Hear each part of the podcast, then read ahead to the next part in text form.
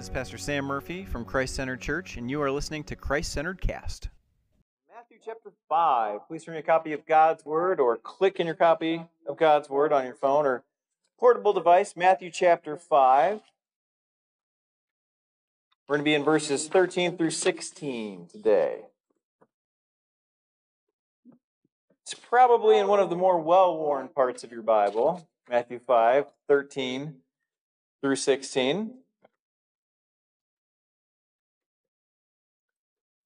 It reads, You are the salt of the earth.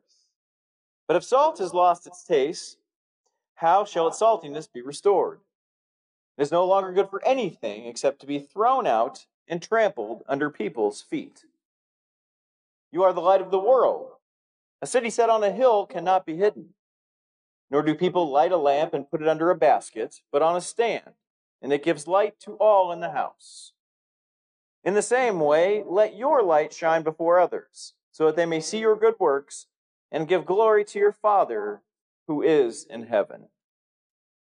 Father God, thank you so much for your word and the opportunity to read it, to proclaim it, to share it with others. And I pray now that you would write on our hearts with it, that would be, we'd be challenged and changed by it tonight.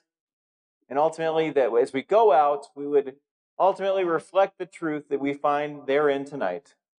And it's in your Son, our Lord and Savior, Jesus Christ's name. Amen. So we've been going through this series, Disciples and Dragons, which of course has very uh, openly taken themes from tabletop role playing games like Dungeons and Dragons and Pathfinder. We've looked at various things like uh, the fact that God is our game master and that He created everything, including us, just like the game master creates the world that the players play in, as well as essentially telling what the rules and parameters are and enforcing consequences based on choice. We've also looked at the BBEG, or the big bad evil guy, which we know, of course, in our lives is Satan. And there are several images in Scripture that we find from uh, that involve him, as well as strategies and how to have victory against those different themes that we see in the serpent, the lion, and the dragon. We've looked at other various concepts along the way, and here we are in part six. And along the course of an adventure, if you play a tabletop role playing game long enough, you obviously go out and you fight your battles and you beat your enemies and those kind of things. But oftentimes, the game is not just fighting things and beating monsters and so forth. A lot of it also is about relationships and how we interact with one another. And we looked at that last week and the importance of maintaining good relationships with one another. Now, there are times as you're out and you're going and you're adventuring that you run across a town or a city or some place new. There may be a quest there or some person that needs some kind of help or some such. But these are often new locations and new places that you end up going with new people and new problems. And essentially, when you go there, it's very important when you're playing the game the kind of impression that you make when you arrive. I can't tell you the number of times that I've seen adventuring parties go to a new town, think that the solution to the problem is fireball, and chaos ensues. Fireball being a spell that destroys things. It just they jump to that sometimes. It's a thing. And then everybody in town hates you and no one wants to help you and it's a, it's a mess. It's just a mess. Now, we've all had experiences where we've gone into a new situation with new people. Maybe it's a new town, maybe it's a new city, but maybe, just maybe, you can remember the first day of school when you were younger, when you were a kid going up through the years. Summer ends, and while you're disappointed that summer has ended, you're looking forward a little bit to the new school or new grade with new classmates, a new teacher, uh, and all the different, there's an excitement there, right? And I don't know about you, but when I was really little, I would be nervous about it. And I would want to make sure that I had my favorite clothes, the right books, all those kinds of things, the kids that we care about. And so that I got, when I got there the first day of school, I would make a good impression. People would look on me favorably. And I would want to see how everybody had changed over the course of the summer. Maybe it's your first day of work at a new job. And maybe you knew somebody, maybe they helped get you in there, but everybody else was new and you knew you'd have to build relationships with them and make an impression on them, a first impression, and hopefully a good impression. Maybe even at times you remember what it was like to look for a new church and have there be new people there, wanting to make a good impression and to get along with others. We've all had experiences where we went into something for the first time and hoped to be well received by others. And wherever that place was, we wanted to matter and make an impact where we went. Otherwise, we wouldn't care so much. And what we see here in the text today in Matthew chapter 5 is that after the Beatitudes, Jesus Christ in the Sermon on the Mount shares with them what it means to be a Christian and how the choices that we make when we enter new situations and relationships with people matter because we make an impact on those around us. He wanted them to understand that it matters how they live, and he gave them a couple of images to aspire to in order to help them understand what it meant to uh, meet new people and go into new situations and to make the biggest impact possible. Good impact, not fireball. So we see here as we look at the text that Jesus tells them ultimately to be two things to be salt and light, to make an impression by being salt and light, to make an impact. And we find from this text that we make the biggest impact with others when we are or by being salt and light.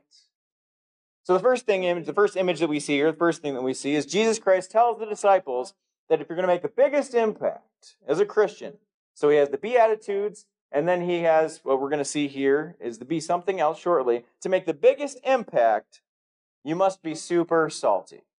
And some of you are going, I can do salty. I do salty all the time. Well, of course, that's not what I mean. But I knew I'd get that response from you. But he does, in fact, say you need to be really salty, but not that kind of salty you need to be salt.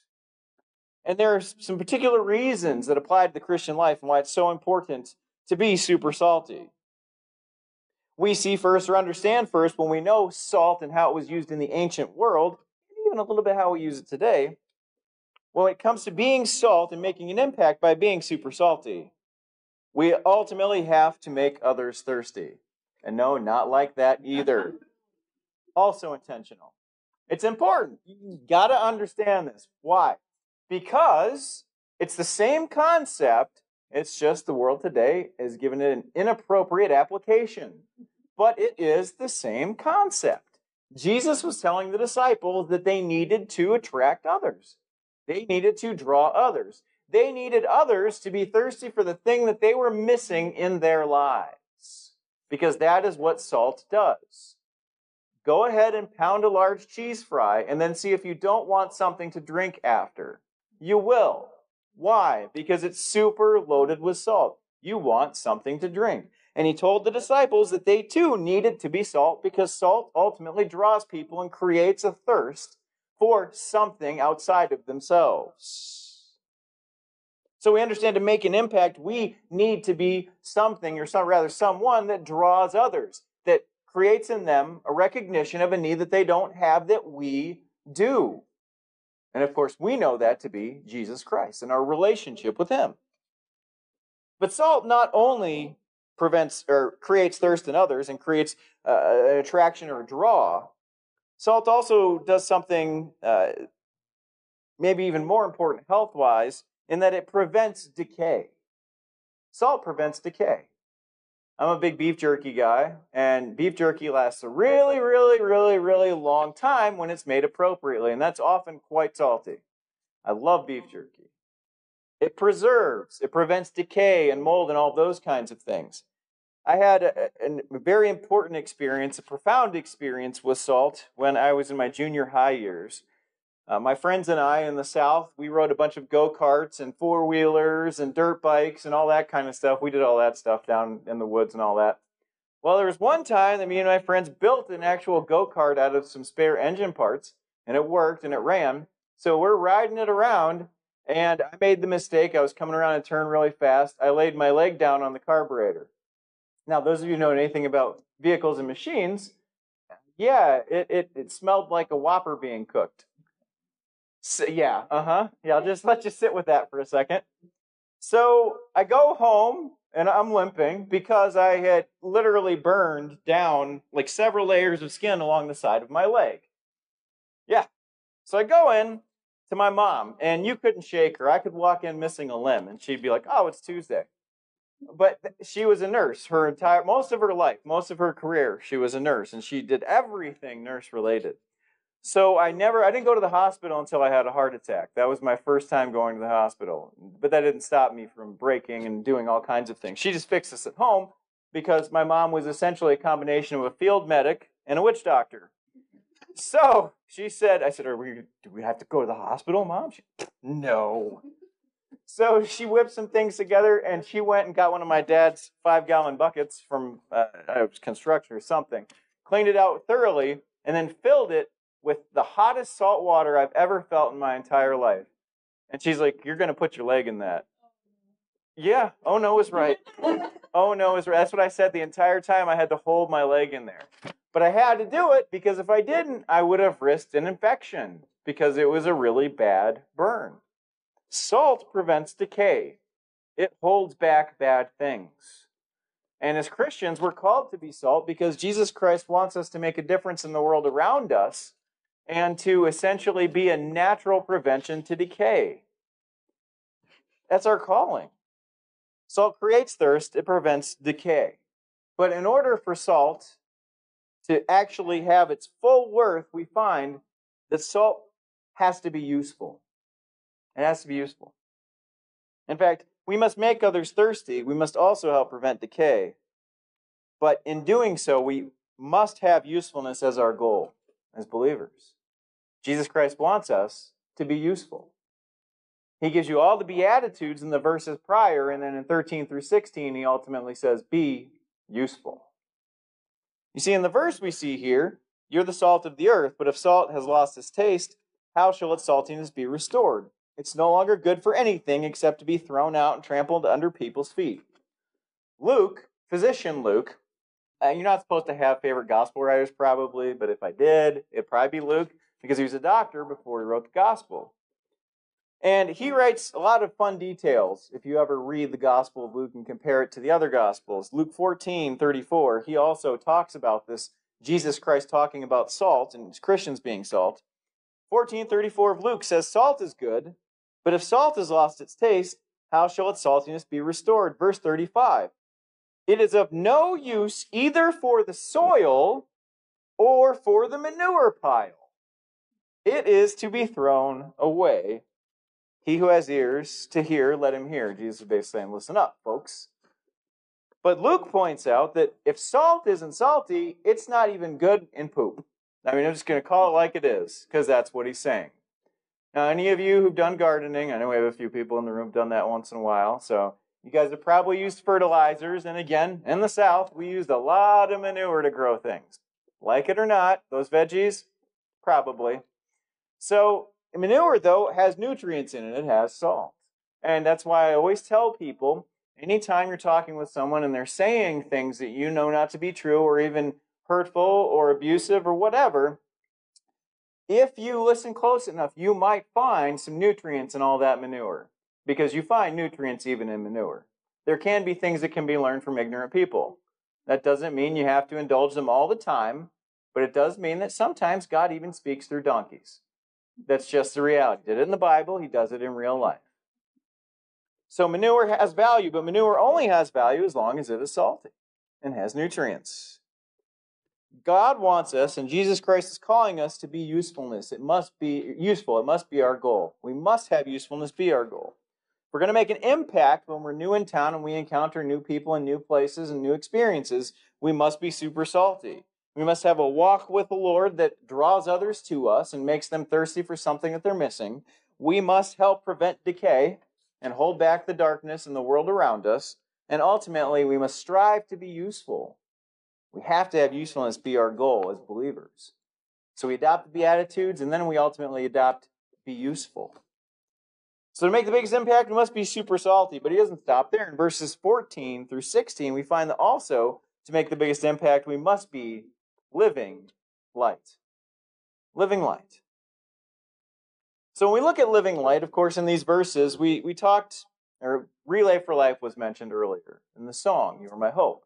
One of the most wonderful things about Relay for Life is that they have something called the luminaria ceremony, which is a bunch of candles in uh, little bags, little paper bags. And they spell out uh, cure, and it changes into, or I'm sorry, it's a hope, hope and then cure, cure and then hope. Maybe someone you remember. It doesn't really matter though. But at the end of the day, part of the luminaria ceremony is them rearranging on the stands these giant words with little paper bags with lights in them. And it's really powerful and impactful the letters change into different words through the course of the ceremony. And it's super powerful because it's happening while you're walking around the track in basically silence. And their attention is drawn back to the word change. It attracts our attention because it is light, and it's light that points to something.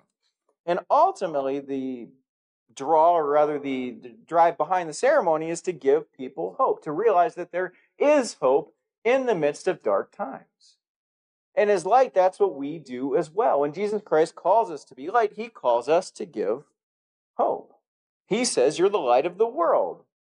Little light, like back at Christmas, where we talked about big Christmas lights, and we're little Christmas lights because Jesus is the big one.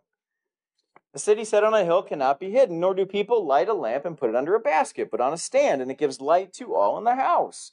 In the same way, let your light shine before others, so that they may see your good works and give glory to the Father who is in heaven we must give hope. And we can give hope through our relationship with Jesus Christ. We also do something else. Light does something else. A lot of pastors that I've known over the years have really enjoyed the lighthouse as an image. Can't tell you how many pastors I've known that have pictures of lighthouses in their offices, and that's great. My whole thing was always superheroes. But some people like lighthouses. Why? Because lighthouses offer direction. They offer direction they show people the way to go. They not only give them hope, but they give them a way in which to see the dangers and to hopefully avoid them and to help bring them safely into port. We too offer direction as Christians. If we're living light like Christ calls us to be, we are drawing people or showing them the way to Jesus Christ, who said himself that he is, in fact, the light of the world. So again, little lights to a much bigger light. And that's what we're called to do. To be living light, we give hope. We also offer direction to the light of the world. And again, not surprisingly at all, we find in Mark this reference again. 421 of Mark. And he said to them, Is a lamp brought in to be put under a basket? He adds, or under a bed, and not on a stand. Why does he why is that verse there? Why is it mentioned in this way here in Mark? It's because the third subpoint of this idea of being living light is exactly the same as the third subpoint of being salt. It ultimately all comes down to being useful. We must have usefulness as our goal. Because when a light is brought in to give light, we don't put it under something because then what? It serves no purpose. If anything, it's a waste of space. Christ wants us to be useful. Be useful. We must have usefulness as our goal. Now, as we look at these two concepts that we see here in Scripture, being super salty and being living light, and you look at your own life, does Jesus look at you and say, that person, that Christian, that believer, that one that I sent my son Jesus Christ to die for, are they useful? Is their life making a difference at all wherever they go? Do people notice that they're even new in town? Or do they just blend right in with everyone else, doing everything else that everyone else is doing? As we look at this text, we learn ultimately that Jesus Christ told us as Christians we make the biggest impact with our lives when we are salt and when we are light. Go ahead bow your head and close your eyes. After looking at this text, I ask the question do you want your life to impact others in a meaningful way? Do you want your life to make a difference when God moves you into different spaces and places and crosses you with different people? If the Word of God tonight has led to a conviction in your heart that has led you to wanting to make a difference with your life, to be salt and light, I want to encourage you first Tell God that you realize that your life has the potential to impact others. Tell God that you realize that your life can be used by Him to make a difference. Sometimes, as Christians, we're told by the world and by Satan that our life doesn't matter and that we can't do anything of, of meaning and value. And that is a lie. That's a lie right from the dragon. First, you have to realize that your life has the potential to make an impact and that God wants you to. Tell Him that you realize that and that you know it. And then make a commitment to God that you're going to look to and to be- depend on Him to be that salt and light. Because we can only be those things by His grace. Make a commitment to God that you're going to look to Him, that you're going to draw on Him for strength in order to be that salt and light that He wants you to be. Because God doesn't call us to do things and be things that He doesn't give us the power and ability to do. Make a commitment to God, you're going to look to Him, that you're going to depend on to be that salt and light in the lives of others. Father God, thank you so much for this text. Thank you for calling us to be salt and light, for showing us what that means and why usefulness is the most important part of being those things. God, I pray that we would be useful and choose to be useful for you, Lord, no matter where we go. That others would notice us and be drawn to you and be pointed to you as the light of the world. And we thank you for seeing our value, the value that we have only in you, to be able to make a difference at all with our everyday lives. And it's in your Son, our Lord and Savior, Jesus Christ's name we pray. Amen. God bless you. Go forth to preach, teach, and reach others with the gospel of Jesus Christ. Thank you for listening to Christ Centered Cast. Please join us again next week. God bless.